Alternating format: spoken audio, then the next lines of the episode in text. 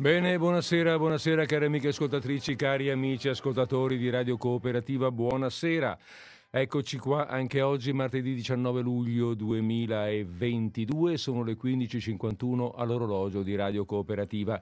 Questo è Disordine Sparso, io sono Federico Pinaffo, oggi ho potuto venire perché ieri sarebbe stato il mio onomastico e sapete com'era festa, ma oggi non lo è, quindi eccomi qua pronto per ancora una volta presentarvi in diretta la nostra trasmissione.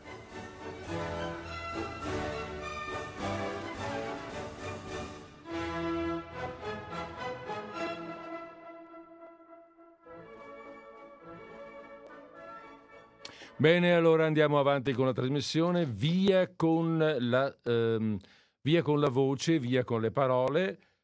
Lo spettacolo deve continuare. The, must, the The show must go on. E stavo, stavo girando le parole in maniera non esattamente corretta. Vabbè, dai, ma non importa tanto. Tanto noi andiamo avanti con le nostre tranquille letture, con il nostro tranquillo farci compagnia per un'oretta e mezza nel pomeriggio del martedì, con un po' di storie, un po' di, di, eh, un po' di filò, appunto. Oggi leggeremo alcuni raccontini, beh, pian, raccontini Raccontini perché sono brevi, non perché eh, sì, in questo termine, con questo termine, con questo diminutivo, in realtà non voglio sminuire la qualità del racconto, quanto eh, rendere un po' l'idea della quantità, cioè della dimensione, della lunghezza dei racconti medesimi, che rispetto a tanti altri che abbiamo letto, che siamo venuti leggendo in questi nostri martedì di disordine sparso, sono piuttosto corti eh, brevi, mettiamola così, brevi forse è la parola più corretta. L'autore è un autore, ehm, vabbè insomma, è Piero Chiara. Chi si ricorda di Piero Chiara? Piero Chiara oggi è un, non è ricordatissimo, diciamolo, insomma, specialmente da chi è più giovane, direi che proprio manco lo conosce. Eppure Piero Chiara ebbe un periodo, eh, dopo gli anni 60, per una ventina d'anni direi, eh, dopo gli anni 60 del secolo scorso, un periodo di forte notorietà che, ehm, sebbene non, non, si, non, si, sia trattato appunto, come dicevamo, di un periodo davvero lungo, però eh, questa notorietà ha fatto di lui, ha fatto del suo nome un nome molto diffuso e lo ha portato a mm, meritare in fondo di venire inserito, di diventare una firma importante nella storia della letteratura del Novecento italiano. Piero Chiara era nato a Luino, sul Lago Maggiore, mm, vicino ai confini con la Svizzera, nel 1913. E vabbè, insomma, ragazzo che ha avuto una giovinezza un pelino irrequieta, diciamo così, ehm, marinava la scuola, bruciava, come diremo da noi, e perlomeno si diceva ai miei tempi, e eh, noi dicevamo mm, brusare. E pensate che si è fatto bocciare perfino in terza elementare. Beh, all'epoca si bocciava, eh. all'epoca oggi eh, per una bocciatura in terza elementare sarebbero finiti in, ehm, sarebbero finiti sotto processo il maestro, il preside e magari anche i bidelli. All'epoca invece mh, no, fu bocciato in terza elementare non solo, ma addirittura l'anno dopo il preside, il, anzi il direttore, prese da parte il padre e gli disse senti un po', io te lo butto fuori, te lo promuovo quest'anno, ma non voglio più vederlo qui. E il padre si trovò costretto a metterlo in collegio. Perché a Piero, diciamola, piaceva soprattutto bighellonare. Bighellonare è leggere. Gli piaceva leggere, si, si metteva lì e leggeva, leggeva e bighellonava e andava in giro. E gli piaceva andare su e giù. Eh, molte delle sue, mh, mm, su e giù per il lago, vedere questo, questo, eh, queste località su questo suo, in questo suo luogo di nascita che è molto bello, molto caratteristico e che lui descrive mm, molto spesso nei suoi racconti. Eh, diciamo che gli piaceva la vita del micheasso, no? andare, mangiare, bere, andare a spasso, come si suol dire sempre dalle nostre parti. Ok, mm, poi vabbè, cresce il ragazzo, cresce, vive una serie di avventure sentimentali, si sposa una volta, due, e poi, poi, vorrebbe trasferirsi in Bolivia, così, perché vuole cambiare vita, si è stufato sempre le stesse cose, le stesse menate. E, ma non ce la fa, non, non, ci riesce perché proprio lì gli scoppia anche la guerra. Eh, troppo miope per combattere, viene scartato alla visita militare, ma mh, rimane comunque eh, vabbè, in attività legate insomma, al servizio, ma dovrà scappare in Svizzera nel 1943 per uno sfotò a Mussolini. Eh, lavorava in una cancelleria di pretura e mise il busto di Mussolini nella, nella gabbia degli imputati. Era un personaggio così, insomma, non sapeva come passare il tempo. Finché finalmente nel 64, 1964, ormai ha 51 anni, è grande, e, e scrive un primo romanzo, La spartizione, che diventa un film rapidamente, in poco tempo, diventa un film con Ugo Tognazzi. Il film era Venga a prendere un caffè da noi. Venga a prendere un caffè da noi e avanti.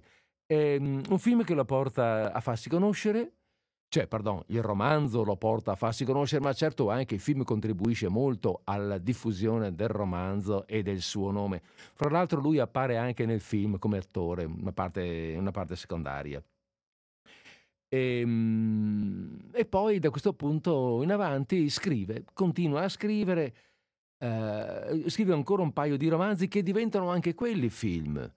Eh, cioè entra in un certo giro, diciamo, o forse eh, quello che scrive è talmente legato ai tempi vissuti, all'epoca, alle piccole, eh, come dire, manie e vi- vizi e virtù del tempo che rappresentano bene la società del tempo, la società borghese, provinciale dei suoi tempi.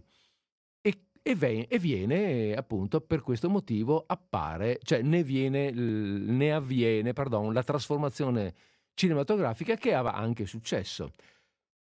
Scrive parecchi racconti, mh, mm, fino al suo romanzo più famoso che è del 76, e che è La stanza del vescovo. Anche questo naturalmente diventa film, film di grande successo, anche questo interpretato da Ugo Tognazzi, che, per chi lo ricorda, è un po' il personaggio tipico, l'attore un po' tipico della rappresentazione del, eh, del, um, del piccolo borghese, del provinciale, della mentalità provinciale dell'epoca. Eh, vizi e virtù, poche virtù e poche, mm, piuttosto mm, parecchi vizi, ecco, nostre, della nostra provincia, ipocrisie, eh, doppie vite. E eh, Tognazzi era, è stato un, un ottimo interprete di, queste, eh, di, questi personaggi, di queste figure. Non solo, Tognazzi era un attore bravo, ma eh, per questo tipo di parti sembrava tagliato apposta. Ehm, ecco, così il Piero Chiara viene sempre più, il nome di Piero Chiara diventa un nome veramente, come dicevamo prima, molto conosciuto, molto letto. No, no, no, non potevi non aver letto qualcosa di Chiara Santinumi a quell'epoca. Poi muore nel 1986. Allora, eh, adesso così per dire, il, il palcoscenico, ecco, eh, delle narrazioni di, di, di, di, Chiara è quasi sempre il grande lago, cioè eh, i, i, luoghi che lui conosce bene, dove dove, dove ha vissuto a lungo e dove a lungo si è, si è abbighellonato, mettiamolo così. Il suo lago maggiore, la gente che ci vive. Soprattutto storie, appunto, dicevamo prima, piccolo borghese, personaggi del quotidiano, di cui lui narra con stile arguto, vivace, un po' ironico, un po' malinconico, malinconico sì, perché, perché, c'è nostalgia dei tempi passati, no? delle persone perdute, si sente questa cosa. Però non proprio veramente triste, triste, perché in fondo Piero Chiara è cosciente e accetta il fatto che, insomma, un ritorno indietro non è possibile. Ricordiamo, ricordiamo con piacere, ma non, ricordiamo con nostalgia, ma non con dolore. È una nostalgia tutto sommato serena, quella di Piero Chiara. Va bene, Allora cominciamo a leggere il primo racconto, il primo raccontino. No, dai, racconto. Perché è raccontino? Perché anziché durare quel minimo di mezz'ora che di solito durano i nostri racconti, dura soltanto dieci minuti. Ma, ma facciamo comunque come facciamo sempre. Lanciamo un attimo di musica e poi sulla musica attaccheremo la nostra narrazione. Allora, pronti e via con la musica.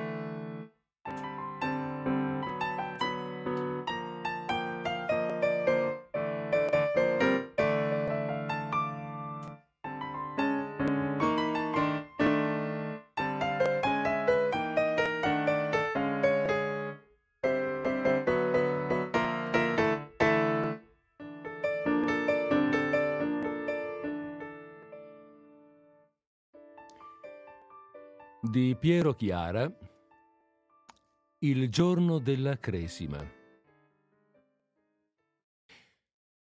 Il giorno della mia cresima, tutto vestito a nuovo, ero il capolavoro di mia madre.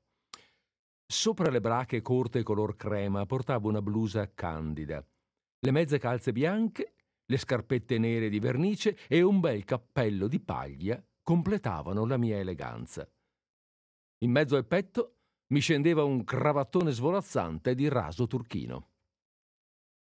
Mio padre mi aveva portato dal fotografo con una presaga fretta per conservare il ricordo di quel giorno della mia e della sua vita prima che si guastasse. In famiglia si era pensato di invitare a farmi da padrino un mio cugino anziano del ramo materno, la cui famiglia aveva fatto soldi nel commercio. Giunto quella mattina stessa da Piemonte, s'era informato sulle usanze e m'aveva comperato una grossa medaglia d'argentone che il venditore mi appuntò sul petto. A un'altra bancarella mi aveva provvisto di un bracciale di seta bianca con la frangia d'oro. Abbigliato alla pari dei migliori del paese, ricevetti la cresima nella stessa chiesa dove ero stato battezzato e dove, qualche anno prima, avevo fatto la prima comunione. Dopo la cerimonia, i miei parenti, volendo combinare un po' di spasso anche per loro in quella festa che doveva essere più che di altri mia, decisero di portarmi a colazione fuori di casa. Cosa rara nella mia famiglia, che stava rinchiusa tutto l'anno. Si andò così. Mia madre, mio padre, mio zio Alfonso e il cugino venuto apposta dal Piemonte ad un paese sui colli. Piuttosto che un paese era un'osteria con poche case intorno, dove pare che i miei fossero stati altre volte in non so che felici occasioni. La strada era lunga e la percorremmo sul tardo mattino, calcolando l'arrivo per l'ora del pranzo. Un po' si saliva, un po' si camminava in piano tra i filari. Era primavera inoltrata. Si andava lentamente, al passo di mia madre, che era corto e incerto come quello di un malato. Mia madre, che usciva di casa due volte l'anno, affrontava la dissipazione di un giorno intero come una disgrazia, ma poi, quando era fuori, diventava contenta e disinvolta e riscopriva i fiori e le erbe della sua infanzia campagnola. Io correvo intorno, facendo la strada tre volte come i cani. Mi rendevo conto di tutto quanto accadeva nel giro di orizzonte intorno a me e rispondevo pazientemente ai richiami di mio padre, che camminava come sempre col bastone, che era d'ebano come i suoi baffi, di cui ho saputo vent'anni dopo che se li tingeva. Finalmente apparimmo sul piazzale rustico davanti all'osteria e ci fermammo. I tre uomini, mia madre, così piccola tra di loro, e io davanti a tutti. Ci fermammo a respirare e a guardare intorno. Mio zio Alfonso pensava al vino, mio padre agli arrosti casalinghi, il cugino, che aveva speso tanti soldi per il viaggio, si rallegrava segretamente di poter mangiare a spese dei parenti. Mia madre, che ha sempre mangiato poco e mai volentieri, guardava i forti alberi del piazzale, l'abbondante fioritura e ogni colore vivace, compiaciuta d'essere in un bel luogo. Quanto a me, speravo di sottrarmi presto agli sguardi di mio padre per dedicarmi alla ricognizione del paese. Dai margini del paese sporsero la testa incuriositi i due contadini miei coetanei. Entrai subito in contatto con loro, ma i nostri rapporti furono interrotti dalla chiamata generale di mio padre, che adunava la famiglia sotto la pergola, dove già fumava la tavola. A quel tempo per me era noia mangiare, ma me la sbrigai in fretta, senza neppure una macchia sul vestito immacolato. Poi, quando i miei parenti si furono più addentrati nella mangiata e nella discussione degli affari, profittando di un momento in cui mia madre si sentiva male, cosa che non spaventava nessuno perché era solita sentirsi male, mi allontanai dalla pergola e sparii dietro le case. Trovai presto i due contadini e con loro me ne andai per i campi. La nostra amicizia cresceva a vista d'occhio. Mi arrampicai in gara con loro sulle piante, entrai da solo, dentro un pantano fino al ginocchio, regalai la cravatta al più simpatico dei due e all'altro diedi la medaglia. Dopo queste prove potevamo affrontare insieme qualunque avventura e ci avviammo speranzosi per una strada campestre. Neanche ci fosse un'intesa, ci vennero incontro quattro ragazzi di un paese vicino, nemici giurati dei miei nuovi compagni. Appena furono a tiro, si iniziò tra di noi una battaglia a sassate. Ero perito nel lancio delle pietre e mi feci onore colpendo, colpendo in pieno un avversario. Ma la nostra disgrazia fu che nel luogo dove eravamo c'erano pochi sassi di giusta misura e troppo sparsi, mentre i nostri nemici stavano proprio in un ghiaieto. Così, mentre eravamo sparpagliati in cerca di munizioni, gli altri avanzarono e incominciarono la mischia. Mi ci buttai con entusiasmo e ne uscii dopo molto, con la blusa in brandelli e le, gambie, e le gambe gonfie di calci. Il bilancio non era a mio favore e ci avevo rimesso il cappello, che era rimasto preda di un avversario, ma vidi il ghiaieto e ci corsi. Di là ripresi furibondo la sassaiola contro metà degli avversari, essendo gli altri due andati di corsa dietro i miei alleati in fuga. Tiravo accanitamente a colui che aveva in testa il mio cappello di paglia e intanto l'altro, non so come, mi si fece sotto e mi piazzò una sassata in fronte. Quando mi videro insanguinato, dopo un'ultima salva, presero la fuga. Il sangue dalla faccia mi scendeva dentro e fuori dalla blusa, mi entrava nei pantaloni, mi appariva sulle mani come in un brutto sogno. Premendo il fazzoletto sopra la ferita, tornai all'osteria. Sul piazzale c'erano i miei che stavano diramandosi per le ricerche. Mia madre si sentì subito male e mio padre, allibito, non trovava il coraggio di picchiarmi. Gli altri essendoci sul posto mio padre, non si giudicarono competenti a farlo, sebbene fosse evidente che mio zio Alfonso ne aveva voglia. Si stabilì un silenzio pauroso tra loro e me, che stavo fermo come un morto in piedi davanti a tutti. Finalmente, dall'osteria portarono fuori l'acqua e l'aceto, mi fu fermato il sangue e fui rassettato un poco da una donna. Non ci restava che rientrare e si partì.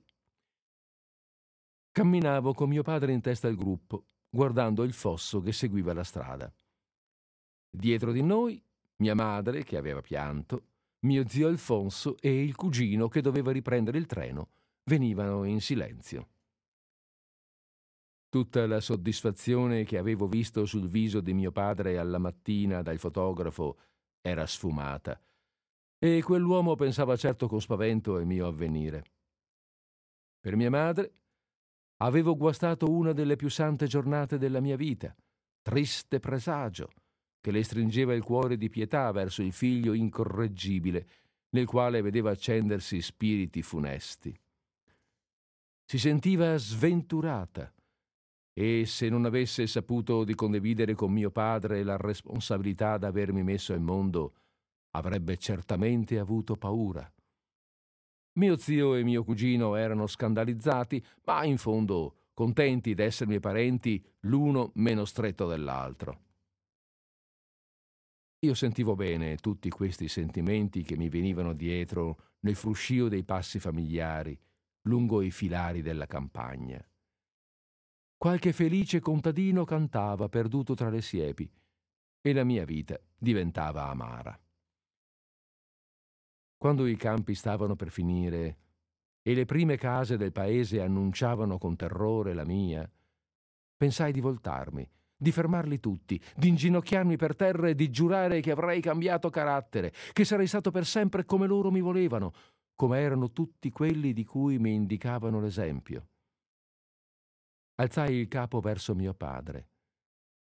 Camminava guardando diritto avanti e il suo baffo destro, che aveva perduto l'arricciatura, scendeva verso di me acuminato come una spada. Dietro Sentii improvvisamente i passi degli altri, un sospiro di mia madre e il cugino che aprì bocca per dire che perdeva il treno. Ormai era troppo tardi e la mia disperazione doveva rimanermi nel cuore. Mi parve impossibile di poter baciare ancora alla sera la guancia spinosa di mio padre prima di andare a letto. Credevo d'aver tradito mio padre e mia madre, specialmente mia madre, che sentendosi destinata a pregare per me tutta la vita, mi circondava di una tale pietà che mi bastava guardarla per capire quanto ero disgraziato. Mi sentivo dominato da una crudele fatalità e comprendevo che ogni gesto mi avrebbe sprofondato di più. Del giorno della mia cresima mi rimangono questi ricordi e la fotografia che mio padre mi aveva fatto fare al mattino.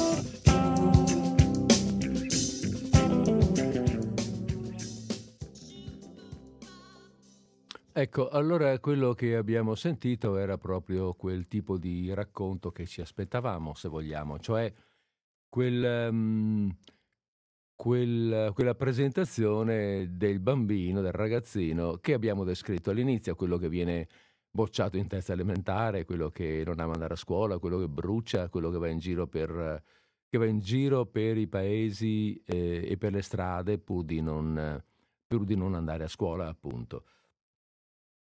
E, ehm, e adesso, vabbè, insomma, andiamo avanti.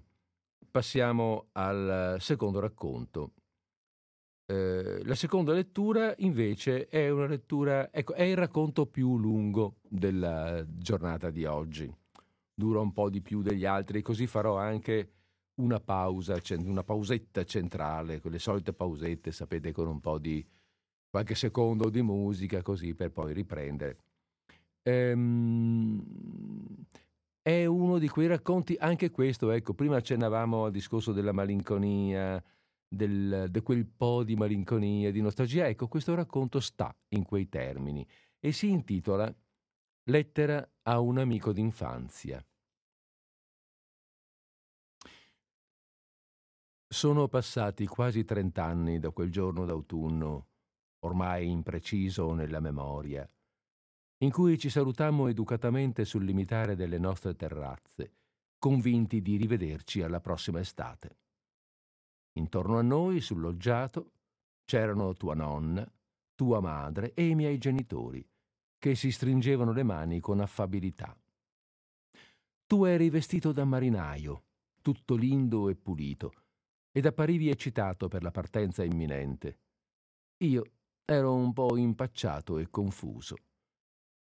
Nell'appartamento ormai spogliato, tua nonna andò a compiere un ultimo giro. Tua madre fece chiudere l'ultima valigia e tua sorella si guardò forse un'ultima volta nel grande specchio barocco appeso al muro dell'anticamera. Quel giorno tu non avevi giocato con noi ed avevi preso fin dal mattino un'aria distaccata. Ritornavi a Milano dopo la lunga villeggiatura estiva. Ritornavi alle tue signorili abitudini cittadine e ti sentivi già lontano da noi, ragazzi di paese, che avevi per necessità eletti a compagni dei tuoi giochi. Tornavi in città e noi rispettavamo il tuo impeccabile vestito blu e l'inconsueta bianchezza delle tue mani.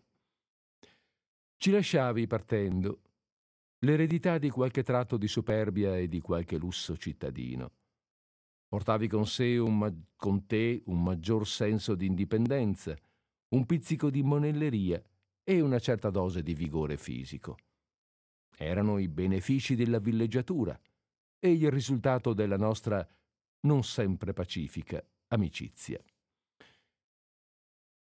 Quel pomeriggio d'autunno turbinavano le foglie secche nella piazza e il lago era bianco di spuma. Non era più tempo da villeggiatura e tua nonna, che certo doveva temere il freddo, dimostrava una grande fretta di giungere a Milano, nel vostro appartamento di città che vi attendeva caldo e bene imbottito. Così ve ne andaste e da quel giorno io non t'ho più riveduto. Nella mia mente è rimasta ogni sorta di ricordo. C'è ancora la memoria di quel turbinare di foglie e del vestito bianco di tua sorella. Ma non trovo più il tuo cognome. Di nome ti chiamavi Peppino, ma ho bene in mente la tua figura un po' pallida di ragazzo viziato e ricordo quel tuo modo di guardare con gli occhi semichiusi. Eri già un po' miope e ora forse porti un paio di occhiali d'oro. La tua fronte era spaziosa e tutto il tuo aspetto denotava una certa aristocrazia nativa un po' ostentata e alcune volte perfino irritante, tanto che ti avevano applicato quel brutto soprannome che io non voglio trascrivere qui, perché sono certo che ti offenderebbe ancora. Voglio solo ricordarti le cose più belle di allora, nella speranza che un signore attempato e grave, una di queste sere, leggendo questa lettera, si riconosca improvvisamente in quel mio amico d'infanzia. Dovunque tu sia, se sei ancora vivo, ti si riaprirà leggendo quel mondo che è rimasto sempre dietro la nostra vita, in un tempo lontano e pieno di una luce che non è più nostra. Erano giorni festivi trascorsi sotto un portico alto, in un cortile antico, pieno dei voli delle rondini al mattino. È un tempo che non puoi avere dimenticato, perché al pari di me ci sarei tornato tante volte con la fantasia e tante volte mi ci avrai ritrovato, silenzioso come un piccolo morto. In quel cortile dove passammo così bei tempi della nostra vita, c'è ancora nascosta in qualche luogo un po' della nostra anima infantile. fra il selciato del cortile, forse, dove ora cresce l'erba tenera di quest'anno, come cresceva allora, verde e tenue fra le pietre consunte. Le nostre case formavano un gruppo di fabbricati vetusti addossati ad un palazzetto settecentesco. Di questo palazzetto la tua famiglia teneva in affitto la parte centrale, quella che dava sulla piazza del lago e che aveva accesso dalla doppia scalea di granito rosa. Era a vostra disposizione lo scalone d'onore e l'ingresso monumentale, per quanto tutti vi avessero diritto di passo. Casa di antichi signori, nella quale, dopo le nostre famiglie, si sono avvicendati sarti e dentisti, ognuno strappando e logorando un po' di quel vecchio decoro. Tua nonna e tua madre avevano certo apprezzato la grazia barocca di quella casa, per quanto già assai decaduta. Erano persone di gusto e un po' all'antica, che si trovavano bene tra quel fasto di colonne, di marmi e di ferri battuti. Se tu volessi rivederla ora, quella casa, Peppino, ritroveresti la sua bella forma esterna, i balconcini sinuosi e i portali scolpiti, ma fuori della tua porta non troveresti più il cordone del campanello col suo fiocco rosso un po' unto. E dentro non troveresti più i fermaporte di legno tornito col peso in fondo, gli specchi e le mensole antiche.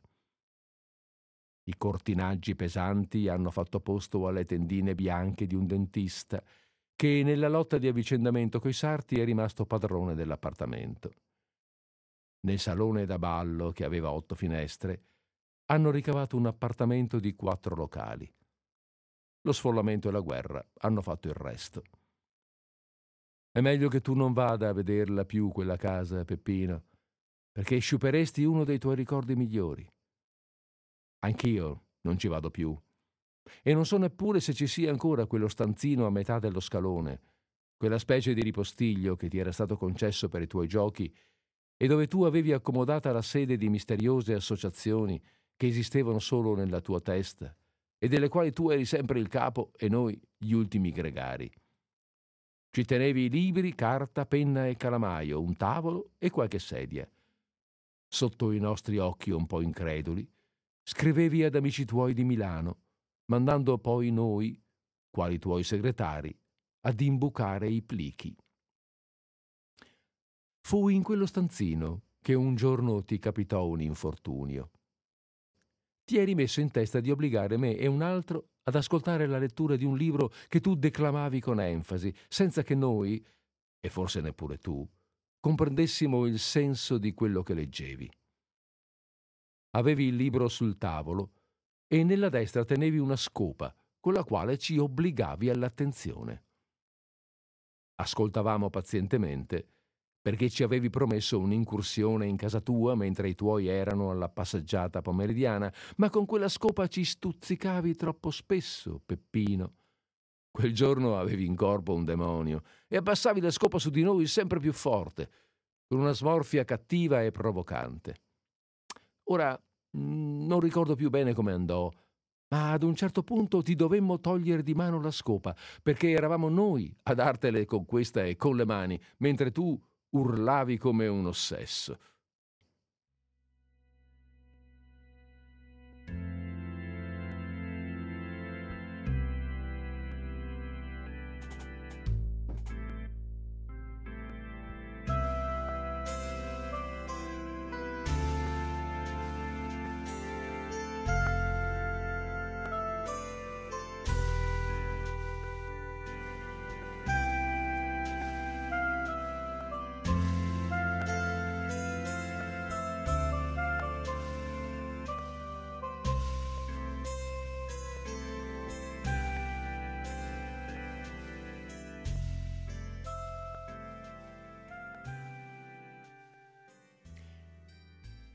Leggendo questi episodi potrebbe sembrare che noi ti odiassimo, Peppino, ma ricordi certamente che noi ti volevamo bene, nonostante i tuoi e i nostri difetti. E questa lettera te lo testimonia ancora, dopo tanto tempo. Ti picchiavamo, è vero, e di spesso, ma tu eri estremamente litigioso e stuzzicante. E poi davi unghiate che lasciavano il segno per parecchi giorni, eh sì. Noi eravamo più rozzi. Ma neppure tu eri cattivo, solo che spesso ti pigliavano i nervi e ci provocavi con ogni mezzo. Ma c'era anche un'altra causa che ci inveleniva. Tu non ti allontanavi mai dalle appartenenze di casa tua e dovevamo sempre venire noi a giocare con te dentro al tuo regno, il che faceva più dispotico te e più facili noi alle ribellioni. Molte mattine giocavamo per ore intere tranquillamente in cortile, ragionando tra noi di cose che non comprendevamo ancora. Stavamo di solito nell'angolo dove non batteva il sole e ci pendeva sempre immobile un gran fregio di ferro battuto che portava nel mezzo un leone di lamiera rampante nell'aria. Era l'antica insegna dell'osteria del Leon d'Oro. Quel cortile ci sembrava l'immagine del mondo. Aveva due entrate, una monumentale e un'altra secondaria che dava sulla via dei mercanti. In alto aveva un quadrato di cielo sempre terso e sul fondo un selciato incrociato diagonalmente da due stretti marciapiedi. Balconi, logge e finestre sporgevano da tutti i lati. Una serie di porte e di finestre a pian terreno appartenevano all'osteria del Leon d'Oro. Poi venivano gli usci dei vari retrobottega della via dei mercanti, erano quelli di un cappellaio, di un droghiere e di un salumiere. Di fianco all'ingresso monumentale, in un paio di locali che in antico avevano certo ospitata la portineria, teneva il, tuo, il suo studio un vecchio notaio dallo sguardo ostile, assolutamente privo di clienti anche nei giorni di mercato, quando i banchi dei rivenditori arrivavano fin sotto l'androne della porta carraia. Su quel cortile, che al mattino era così silenzioso e raccolto nell'antica pace, pieno solo dei gridi e dei voli delle rondini, al pomeriggio imperversava il chiasso dell'osteria. Era l'estate e nessuno dei clienti rimaneva dentro dove un gran camino di marmo rosso prometteva piacevoli veglie invernali. Perfino il grosso padrone lasciava l'abisso della cucina e veniva a mangiare all'aperto, steso con la sua pancia sotto uno dei tavoli che occupavano il quarto di cortile riservato all'osteria. Ma tu non ti avvicinavi mai a quella soglia. Tua nonna te lo proibiva con l'orrore dipinto negli occhietti accesi. E anche tu disdegnavi quel rumoroso ritrovo dove eri solennemente sbeffeggiato per le tue arie signorili. Proprio di là uscì quel brutto ed efficace soprannome che servì a fiaccarti ogni boria.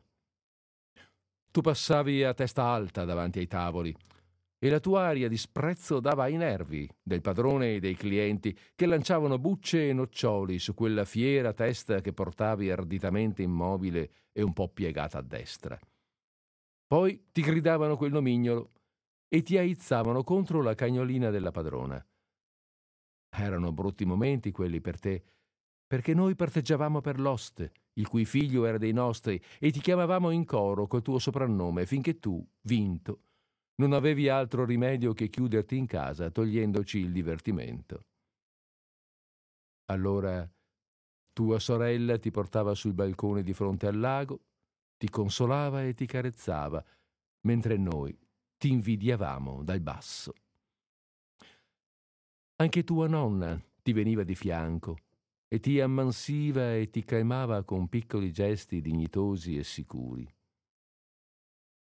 Era stata giovane all'epoca di Vittorio Emanuele II, la tua nonna, e pur così vecchia aveva ancora il portamento delicato del suo tempo migliore.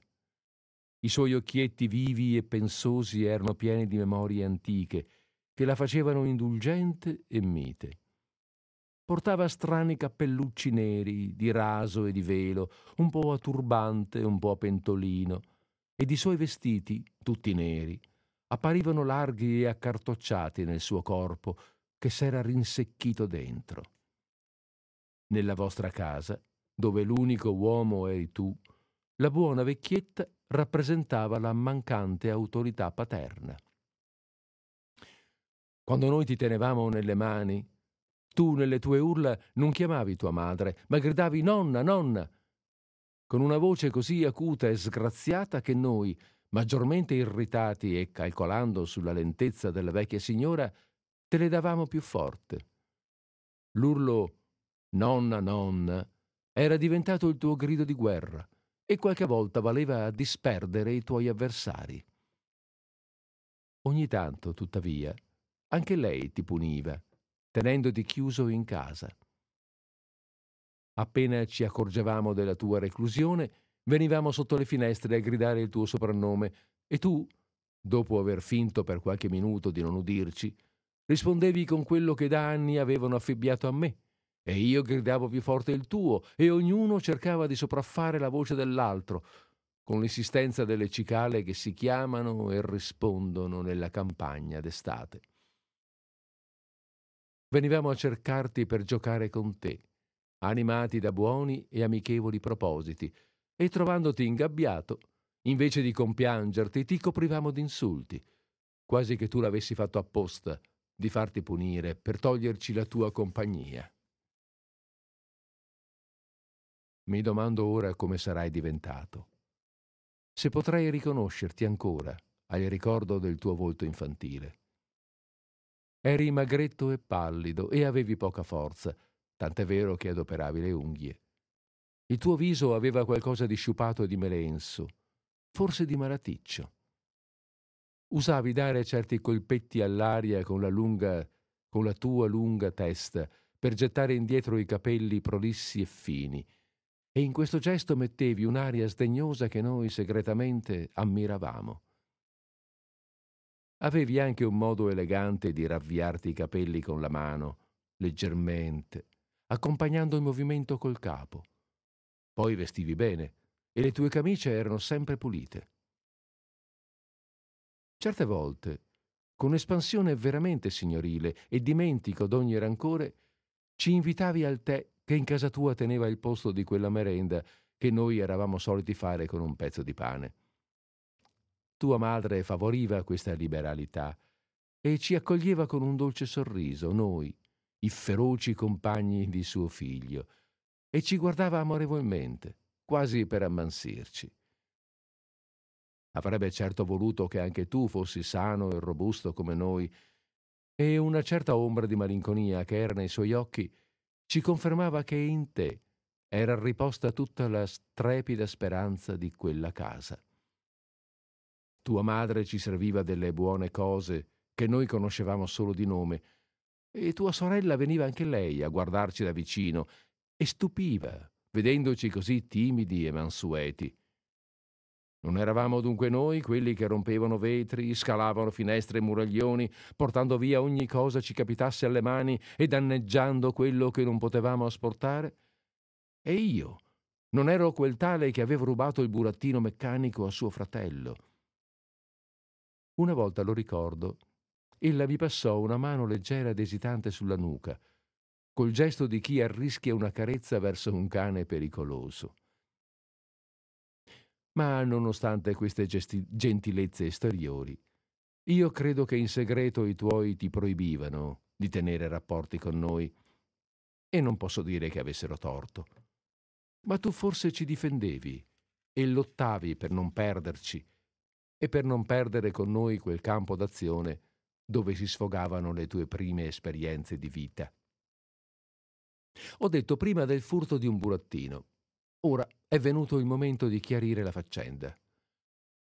Forse ti ricorderai che io non confessai mai di averlo rubato e l'assoluta certezza della mia colpa tu la raggiungi solo adesso. Fui proprio io a rubartelo, ma spaventato dalle ricerche rumorose che tu ne andavi facendo e inquisito anche da mio padre, lo barattai nascostamente con una cintura di cuoio che da tempo desideravo. Essa cingeva il magro ventre del figlio di un pescatore e mi aveva attratto per le sue complicate guarnizioni e per il gran fibbione a borchia sul quale spiccava in rilievo un grande stemma. Diedi in cambio il tuo burattino ed ebbi il cinturone, che mi cinsi con gioia minore di quella che avevo prevista. L'avevo intorno ai fianchi, quando ci affrontammo per l'incontro risolutivo di quella questione, incontro nel quale io, consapevole della mia colpa, ti lasciai l'illusione che il bilancio delle busse fosse a tuo favore. Forse qualcuno di questi episodi tu lo ricordi un po' diversamente da come lo sto narrando io, ma è inevitabile. Il tempo che è passato, il diverso punto di vista, le impressioni successive e il sovrapporsi dei ricordi hanno forse alterato i particolari. Ma tu non puoi non riconoscerti nel mio racconto e ti rivedi in quegli episodi e in quell'età e rivedi me, gli altri compagni e quelle mura decrepite che reggono ai secoli, mentre noi già cediamo agli anni. Trent'anni ormai sono passati, Peppino. Tua sorella avrà l'età che doveva avere tua madre a quei tempi. Tu sei un uomo e se ti sei salvato dalle guerre e dai vari accidenti del tempo, allevi dei figli che sono pressappoco come noi allora. Dopo tanto, pensando che forse non ci rivedremo mai, mi sembra che altri fossero quei due che si salutarono educatamente quel giorno d'autunno, in cui le foglie secche turbinavano il vento e il lago era bianco di spuma con una commozione in cui ritorna la timidezza d'allora, ti torno a salutare, Peppino, come nel giorno della tua partenza, il tuo amico d'infanzia.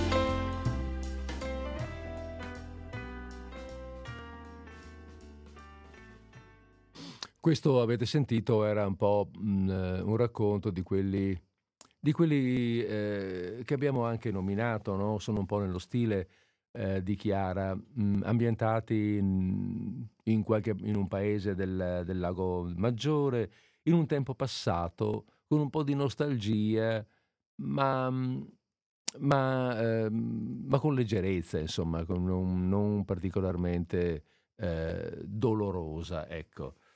Il prossimo racconto, il prossimo. Eh, vi ricordate, prima mh, dicevamo di, quel, di, quello scherzo eh, che fece mh, Chiara mettendo il busto di Mussolini nella gabbia degli imputati in tribunale. Come mai poté farlo? Perché lavorava in una pretura. Ecco, eh, fu impiegato di pretura per parecchio tempo, fu suo, la sua professione, diciamo, quella mh, di cui visse soprattutto prima di cominciare a fare fortuna scrivendo e fu eh, in pretura anche presso la cancelleria della pretura di Cividale del Friuli. Um, non so se conoscete Cividale del Friuli, beh vi dico, è un bellissimo luogo, un bellissimo borgo, molto caratteristico, diviso in due eh, dal fiume Natisone, diviso dal fiume Natisone che, che crea una profonda spaccatura tra, il, ehm, tra, due, tra, tra le due parti del, del borgo una spaccatura profonda ehm, collegata, che, cioè, o meglio, sì, no, eh, la spaccatura non è collegata veramente, è come dire, mh, mm, è percorsa, sollevata, ehm, insomma, due, le due parti del borgo sono tra loro collegate attraverso il fiume da un, ehm, da un ponte abbastanza alto, ecco, antico, da un antico ponte piuttosto alto che passa sopra la gola e, e che, hanno, che il cosiddetto ponte del diavolo. Questo racconto, ecco, tutta questa storia e anche mio, eh, dire, la mia confusione di parole, tutta questa storia per dirvi che il prossimo racconto è ambientato lì, è ambientato a Cividale del Friuli, quando eh, nell'epoca in cui lui faceva, lavorava là. Ci ha lavorato per un paio d'anni, tra il 33 e il 34. E evidentemente, mh, mm, e, come dire, è lì, lui è mm, il personaggio che conosciamo. Uh, cosa fa la sera uno di, um, uno del, de, de, di Luino che si trova a Cividale? va fuori, va in giro per osterie, diciamo così, va a giocare a biliardo. E infatti il racconto che andiamo a leggere si intitola I Cavalieri della Stecca. Vediamo un po' cosa si racconta in questa storia. Una sfera perfetta, spinta sopra un piano immobile, prende direzioni esattamente prevedibili e trovando l'ostacolo di un bordo o sponda, viene respinta per contraccolpo a seconda dell'angolo di incidenza della sua traiettoria. Può tuttavia la sfera nel ribattere descrivere un angolo anomalo, quando colui che ne ha provocato la corsa, nello spingerla con la punta di un'asta o stecca, le abbia impresso un moto rotatorio colpendola fuori del suo centro. Se il piano dove tali fenomeni hanno luogo sarà di legno o lavagna, coperto da un panno teso e fissato sotto i bordi, basterà rispettare alcune misure di lunghezza, di larghezza e di altezza del mobile per avere il biliardo, cioè un gioco che ha la fortuna da più di due secoli nelle sue varie applicazioni, carambola, birilli, buche o battifondo. Per tutto il secolo scorso il biliardo dominò il tempo libero della società maschile di ogni ceto e di ogni età nei circoli privati, nelle dimore signorili e nei caffè, continuando ad interessare giovani e anziani fino alle soglie dell'ultima guerra mondiale.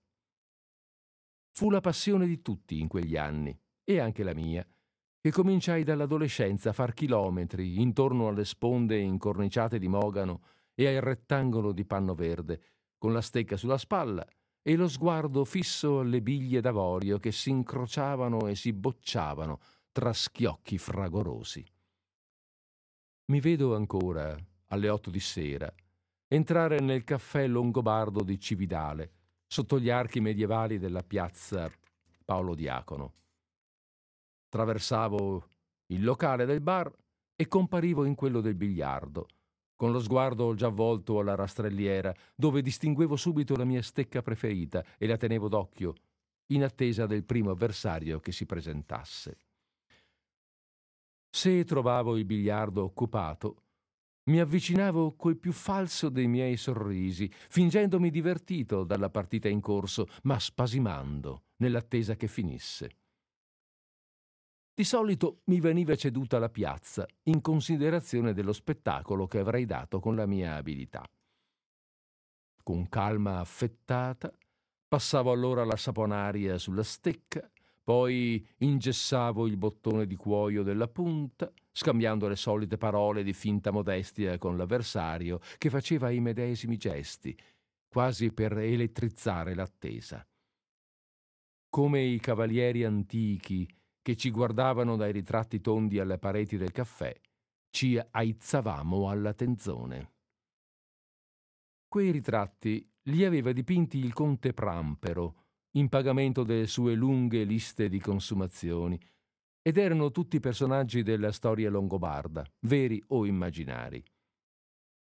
Il conte Prampero, vecchio e povero, ormai ridotto a vivere dei cappuccini e delle paste dolci che, vive, che vinceva al biliardo, era uno dei miei più temibili avversari. Giocatore di stile, prudente e senza fretta, mi impegnava a fondo e spesso mi batteva, con grande sfoggio di cavalleresche manifestazioni. Un altro avversario più che degno era per me il colonnello Gancia, piemontese, un ufficiale di carriera, che si annoiava in quei tempi di pace e se ne veniva alla sera a tirar mezzanotte tra le sottili strategie del mezzo colpo, del colpo gobbo, del taglio o zembolo, come si diceva nel Veneto. Era un uomo corpulento, pieno di autorità e di cortesia, col quale non avrei certo potuto avere dimestichezza senza quel tratto d'unione del biliardo che ci metteva per qualche ora sullo stesso piano. Alla fine del gioco ci stringevamo la mano come dopo un duello. Intorno a noi, seduti sulle panche imbottite e coperte di pelle scura, c'erano gli abitué del Longobardo.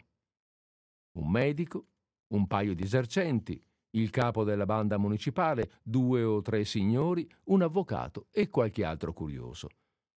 Seguivano il gioco in silenzio, spostandosi con riguardo quando qualche palla finita in un angolo ci costringeva ad arrivare col calcio della stecca fino a mettere in pericolo il naso di uno di loro. Qualche volta si affacciava dal bar il proprietario, compiaciuto di quell'accademia che si svolgeva nel suo locale, o sopravveniva dall'esterno un nuovo ammiratore che restava in piedi aggiunta, a giusta distanza per timore di rompere l'incanto. Ma le grandi partite, composte talvolta rilevanti, le giocai col notaio Arca, un siciliano stanziato a Cividale. Era un uomo robustissimo, mutilato di una gamba nella prima guerra mondiale, facile a sudare, ma calmo e riflessivo. Girava intorno a biliardo come un pirata sul ponte della nave, facendo perno con la gamba di legno e guardando fieramente il campo di battaglia. Il suo viso, accigliato e intento, si distendeva in espressioni di ineffabile dolcezza quando una palla battuta da lui compiva qualche miracolo. Se il miracolo era opera mia, riconosceva lealmente, ma con tutt'altra mimica, che il colpo era stato magistrale. Gli spettatori erano rapiti davanti al nostro sprezzo per l'esito della partita, purché ogni colpo fosse sempre un rischio e una prodezza. Passavano così la loro serata, rendendo più impegnato il nostro gioco e più saporite le nostre vittorie. Fuori, intanto, scintillavano sul natisone le più belle notti di primavera. Ma non le perdevamo quelle notti, perché alle 24, quando il padrone inesorabile prendeva le biglie e le andava a chiudere in un cassetto, col notaio Arca e un po' di quella compagnia di spettatori, andavamo a spasso per un paio d'ore fin fuori dalle mura. Ci aggiravamo per le strade millenarie tra il ponte del diavolo e il pozzo di Callisto. Dall'alto, la torre mastodontica del Duomo batteva le ore. Parlava quasi sempre Arca, gran raccontatore della sua vita, vero fabulatore e cantastorie di se stesso. Ogni tanto si fermava sulla sua gamba di legno, giunto al punto culminante di una vicenda, e modellato nei forti tratti del viso dalla luce gialla di un lampione, recitava il finale da grande attore. Parlava della guerra mondiale, delle sue avventure e delle sue sventure, della Sicilia lontana, di Roma o di Napoli, dove aveva vissuto gli anni migliori aveva sempre una storia nuova da impostare e da portare a conclusione come lui sapeva. Creava i personaggi, ce li faceva ammirare o odiare, ci trascinava con lui a ritroso nella sua vita passata e in un tempo che per me era già argomento di favola. Quando riprendeva a camminare, dopo il finale, stava zitto per un lungo tratto, quasi per lasciarci assaporare il racconto. E allora la bellezza della notte ci prendeva tutti. Fossimo sul ponte a veder brillare qualche luce dentro l'acqua ferma nell'abisso, o tra i muri di una strada che scendeva alle porte sotto le quali era passato Carlo Magno. Capitavamo sempre alla fine in piazza Paolo Diacono, davanti al caffè chiuso, dove il biliardo era ormai in sonno, coperto dalla sua fodera stinta. E là ci separavamo di malavoglia per andarcene a dormire qualche ora, in attesa che le nostre sere diventassero questi ricordi, dove la luna è una palla d'avorio finita fuori gioco e i giocatori, gli astanti, i camerieri, fantasmi, sempre più riduttanti all'appello.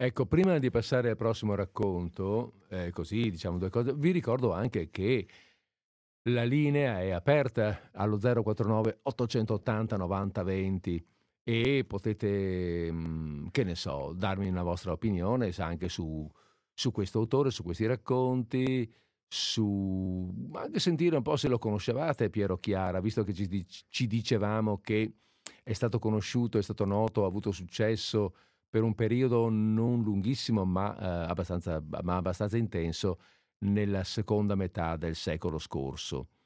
Eh, nel frattempo io così faccio rilevare come anche questo racconto sia uno di quei racconti eh, che ricordano, che riportano una nostalgia, che riportano la memoria di un tempo passato, eh, un memoria di un tempo passato che va via via, eh, ehm, come dire, sparendo dalla memoria Ehm, dove, dove, dice tutti i giocatori, mhmm, cioè dove dice nel gran finale, c'è questo finale che è molto, molto intenso, delicato e appunto malinconico, dove dice ce ne andiamo via in attesa che le nostre, in attesa che le nostre serate diventassero questi ricordi.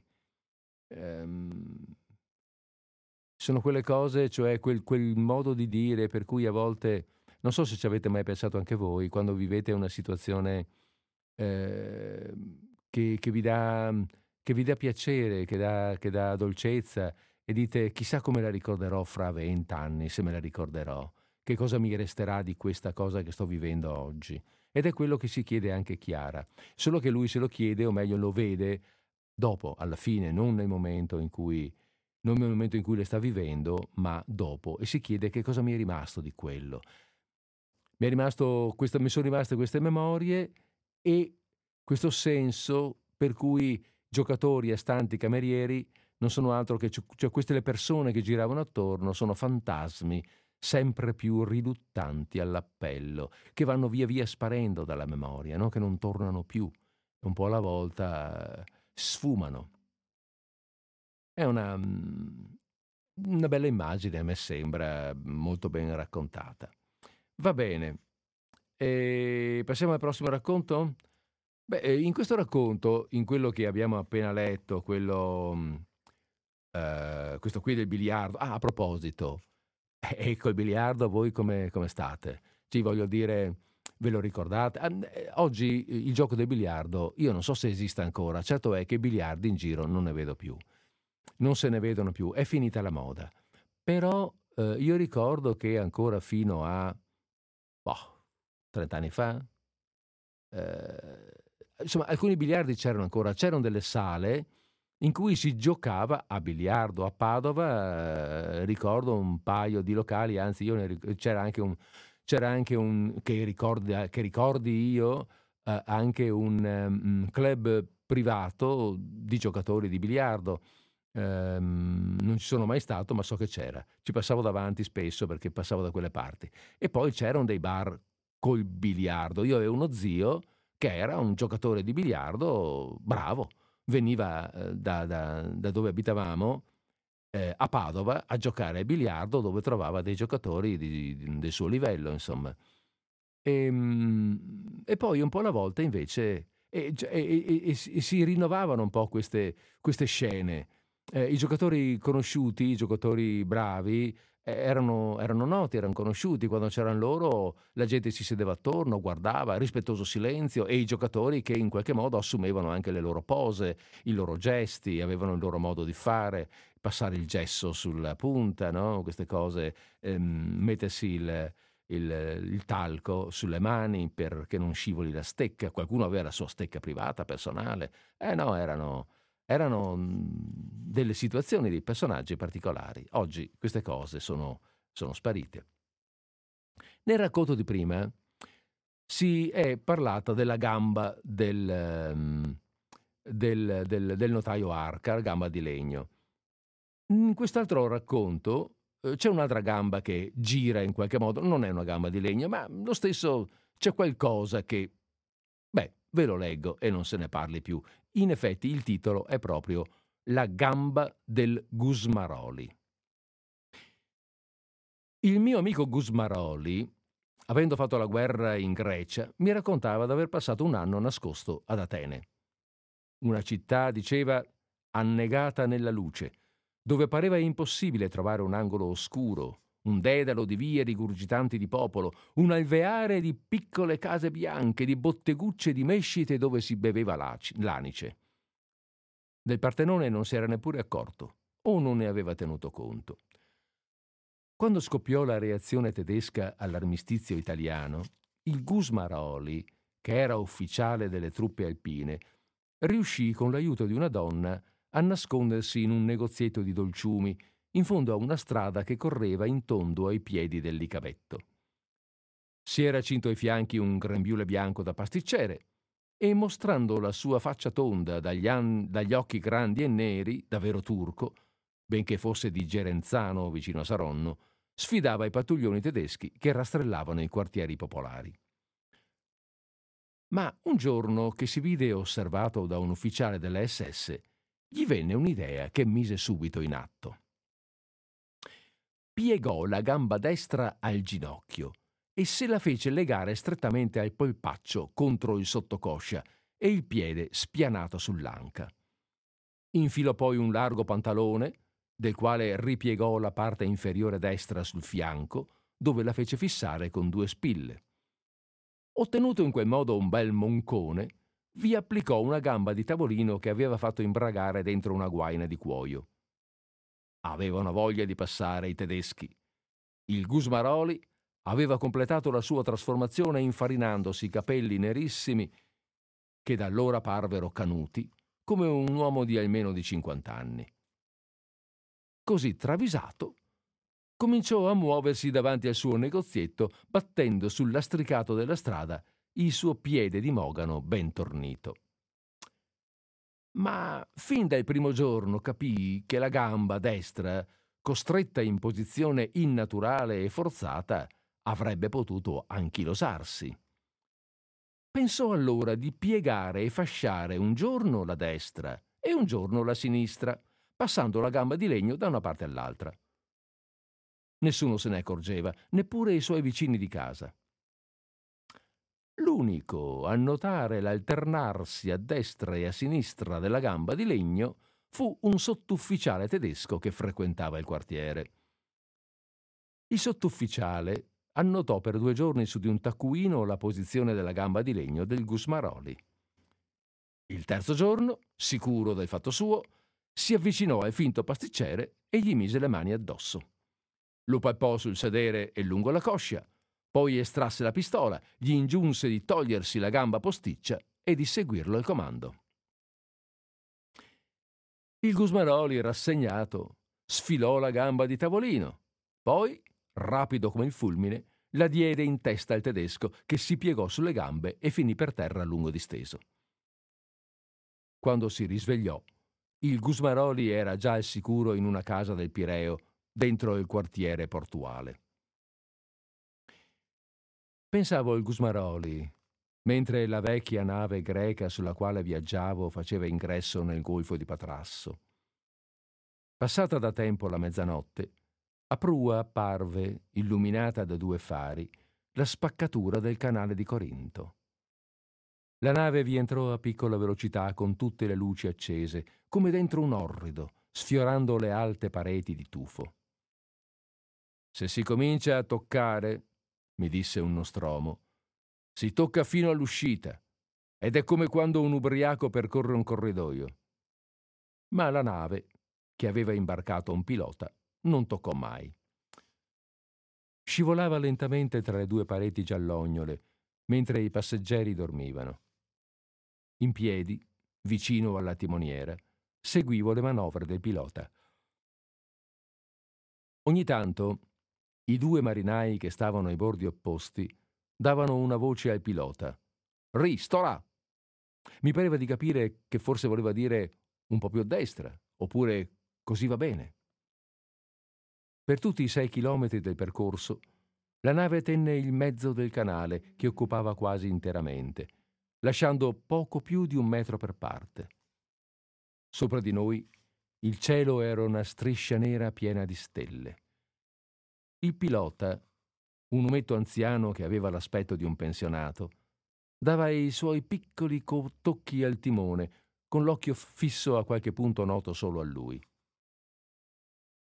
La striscia di cielo sopra la nostra testa cominciava appena a schiarire, quando in alto, tra i due ciglioni della spaccatura, divenne visibile un ponte sul quale passò un treno che pareva andasse da una stella all'altra. Doveva essere il ponte, rifatto, che l'ex podestà del mio paese, l'ingegnere Margaritella, aveva fatto saltare con una carica di dinamite durante l'ultima guerra. Direttore all'officina del gas e agente di assicurazione, il Margaritella era stato per una decina d'anni podestà del mio paese. Richiamato nel 1940 come ufficiale del genio e mandato in Grecia, fu sorpreso dall'armistizio nel Peloponneso.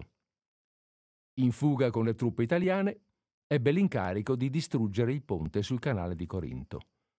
Compiuta la sua missione, aveva iniziato una ritirata solitaria verso il nord, che lo portò, dopo 15 giorni di marce forzate, nelle montagne dell'Epiro, dove visse tra i pastori, vestito di pelli come San Giovanni Battista, fino alla fine della guerra. Quando tornò al paese, dove era stato dato per morto, pareva ringiovanito di vent'anni, tanto gli avevano fatto bene la vita all'aria aperta, il latte di pecora, il formaggio e l'acqua di torrente. Quanti ne ha, ingegnere? gli domandavo incontrandolo qualche anno fa.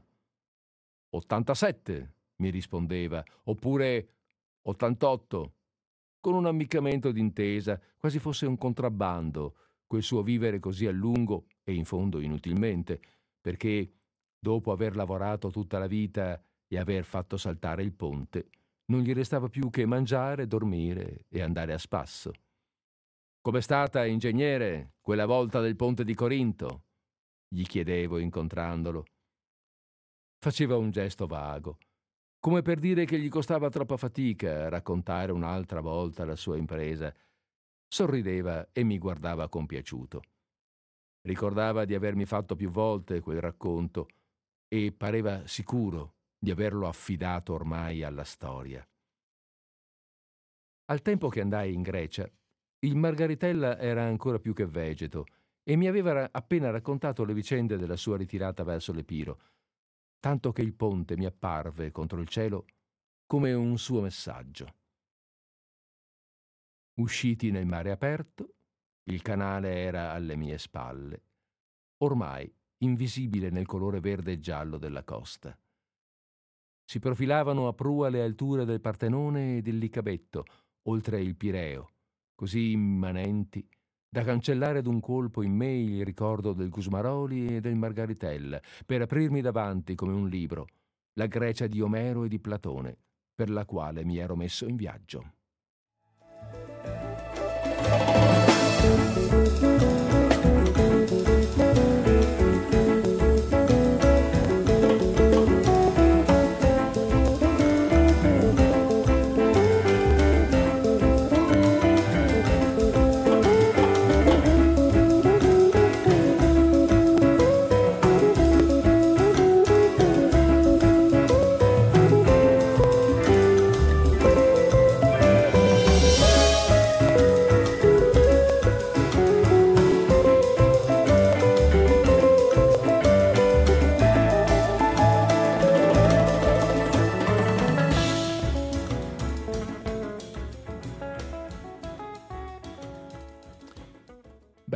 detto no, che i racconti erano brevi, questi di eh, Chiara, tant'è vero che contrariamente al solito, quando stiamo sui due, massimo tre, a volte uno solo, eh, ne abbiamo letto, vediamo un po', uno, due, tre, ben quattro, no, no, no, no, fermi, uno, due, tre, quattro, sì, ben quattro, e abbiamo anche il tempo per leggerne un quinto, che fra un po' prendiamo in mano. Eh, un quinto che è forse addirittura il più breve di tutti, quindi abbiamo, abbiamo tempo di farlo con comodo, ecco. Ehm, anche quest'ultimo racconto, avete notato, è un po' la voglia di raccontare qualcosa, di presentare delle persone, tutto sommato, eh, presentare tipi eh, in situazioni particolari, ma presentare dei personaggi che lui ha conosciuto e che ricorda. Mm, eh, l'ambientazione questa volta è completamente diversa. Questa ambientazione notturna all'interno del, can- del canale di Corinto, eh, verso, andando verso la Grecia classica. Cosa c'entra allora con i racconti? I racconti dei due personaggi sono un po' una scusa per, per, per, dire, per riempire, questa, riempire, questo viaggio. Ecco. Uh, due personaggi, due non, non, proprio amici, ma due persone conosciute che sono state in Grecia e mentre anch'io vado in Grecia per motivi tutt'altri, tutto diversi da quelli dai loro, ma mi tornano in mente e ve ne parlo un po'. Ancora una volta una certa nostalgia, ma sorridente, molto amichevole, ecco, molto um, affettuosa anche. Va bene, allora um, fra un po', fra un minutino, minutone? Ma insomma, fra un minuto circa partiamo col prossimo e ultimo racconto.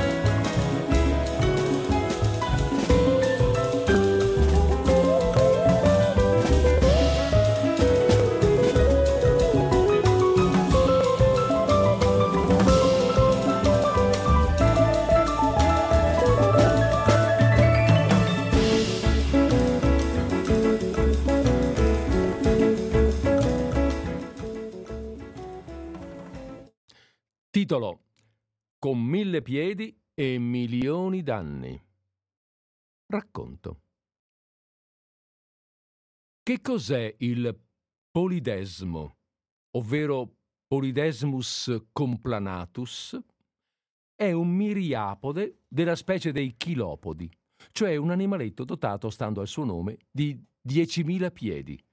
Ma tanto per dire, e solo per indicare una sua caratteristica, che consiste nell'avere un gran numero di zampine. Il polidesmo è affine al mille piedi e al cento piedi, ma differisce da codesti individui della sua specie in quanto ha il corpo più depresso ed è privo d'occhi. Ha un colore grigio-rossastro, misura circa due centimetri di lunghezza, vive sotto i sassi o le foglie cadute e talvolta negli anfratti dei tronchi. Sul capo ha due antenne. Il suo corpo è piuttosto allungato e composto di segmenti tutti uguali che portano ciascuno uno o due paia di zampe filiformi. Lungo ogni fianco ha dei forellini perfettamente allineati che immettono in piccoli canali adibiti alla respirazione. È assolutamente innocuo, ma apparente non lontano della scolopendra dal morso velenoso, la quale è tre volte più grossa di lui, benché dotata solo di 19 paia di zampe. Di tale genere esistono circa 8.000 specie, che stando ai reperti fossili risalgono all'Eocene, cioè dai 50 ai 70 milioni d'anni or sono. Vive dunque il polidesmo da così lunga pezza. E noi, quando lo vediamo sotto qualche sasso, lo degniamo appena d'uno sguardo e di un po' di ribrezzo. Vive da prima di noi e probabilmente ci sopravvivrà, perché sa vivere, sa aderire a un sasso, sa riprodursi da solo in quanto è unisessuato, non ha bisogno di occhi e si sposta di, di pochi centimetri. Il polidesmo. E noi lo chiamiamo in tono di scherno mille piedi o cento piedi, come se fosse uno stupido, con tutti quei piedi inutili, che invece gli sono serviti per 50 o 70 milioni di anni, e gli serviranno ancora quando nessun piede umano calcherà più la terra. Nessun trattato dice quanto vive un polidesmo. Un anno, un secolo, non si sa. Ma in confronto a noi, anche come genere, è quasi eterno per il fatto che non ha storia, non ha memoria, non ha linguaggio, ha forse minor vita di noi? È quasi un lichene, ma vive per Bacco. Riesce a vivere più di noi e resterà probabilmente uno degli ultimi abitatori della terra dopo essere stato uno dei primi a comparirvi. E allora un po' più di rispetto per lui e anche per i suoi parenti, come il centopiedi che quando ci fa l'onore di entrare nelle nostre case lo schiacciamo con un piede. Attenzione a quel piccolo signore. Vagava da un sasso all'altro quando l'uomo non era.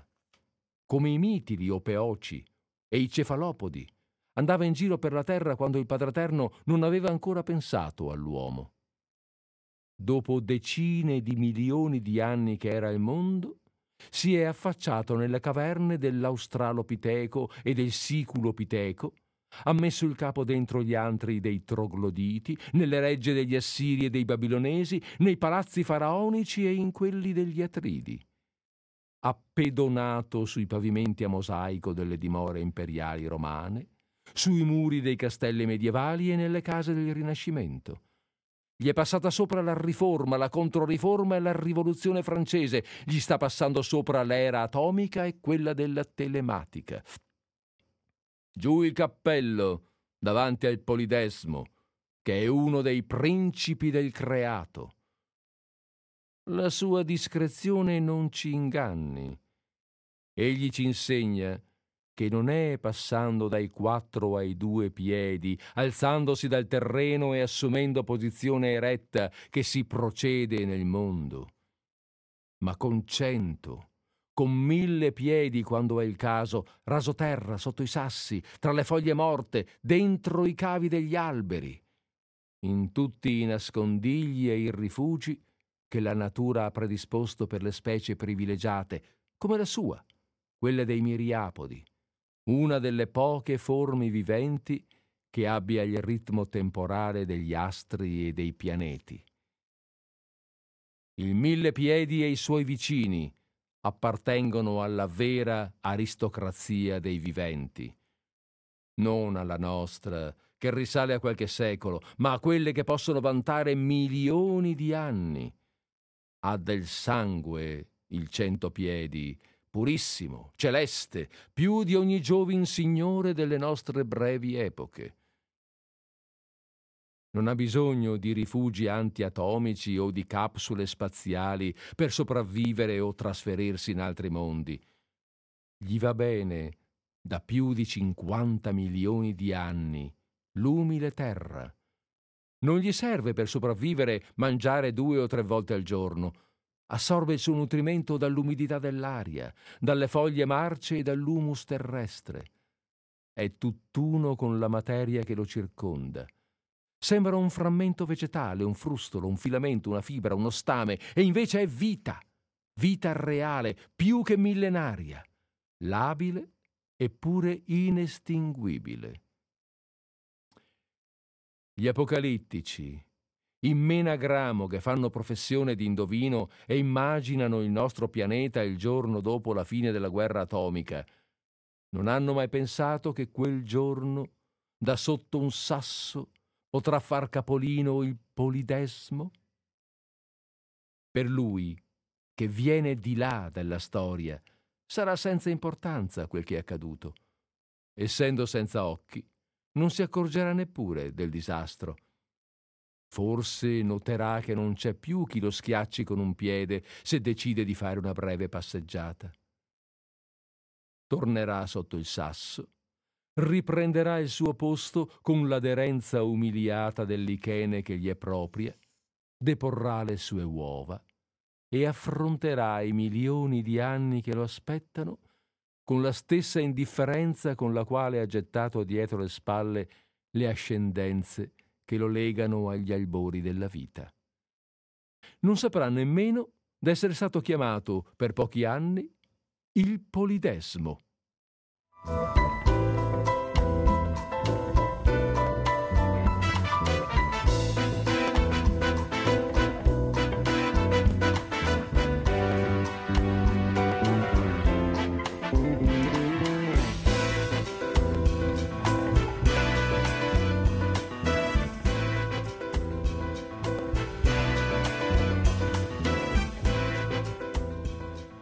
È chiaro che Piero Chiara non è un entomologo, non è forse così interessato agli insetti, fa una riflessione, una riflessione sulla fragilità dell'uomo. No? Ora, qualcuno potrebbe dirmi che queste riflessioni sulla fragilità dell'uomo, bah, insomma, è della sua mm, come dire, e della sua rapida presenza sulla Terra, della sua mm, eh, recente presenza sulla Terra, beh, insomma, ce ne sono anche altre. Eh. Però questa qui dichiara, eh, mi è sembrata originale non tanto per averla pensata, ma per, questa, ehm, per questo confronto con il polidesmo, ecco, aver trovato questo confronto e averlo poi narrato in questa maniera così brillante, simpatica, gradevole, aver saputo creare questo, eh, questo legame tra la natura dell'uomo e eh, la natura infima, eh, insignificante, sconosciuta di questo misero insetto che eh, vive da molto più tempo di noi e che, dice Chiara, per molto più tempo ci sopravviverà. Ho trovato così questa narrazione, questa, um, questa scusa, un piccolo colpo, il piccolo colpo di genio del, dell'autore, no? del, dello scrittore, del letterato, del poeta più che altro. Un pensiero, è un pensiero poetico. Infatti quest'ultimo racconto, avete sentito, non è poi un vero racconto, ma è, rifle- è appunto una riflessione, una riflessione, una riflessione poetica in fondo. Va bene, allora e noi abbiamo, fatto, abbiamo concluso la nostra giornata. Oh, ma guarda un po', abbiamo letto questi cinque racconti di Piero Chiara e abbiamo concluso il nostro martedì di disordine sparso. Bene, eh, non mi resta allora quindi che salutarvi, salutarvi darvi appuntamento per martedì prossimo, stesso posto, stessa ora, e lasciarvi all'ascolto delle prossime trasmissioni di Radio Cooperativa. E lasciarvi all'ascolto, dicevamo.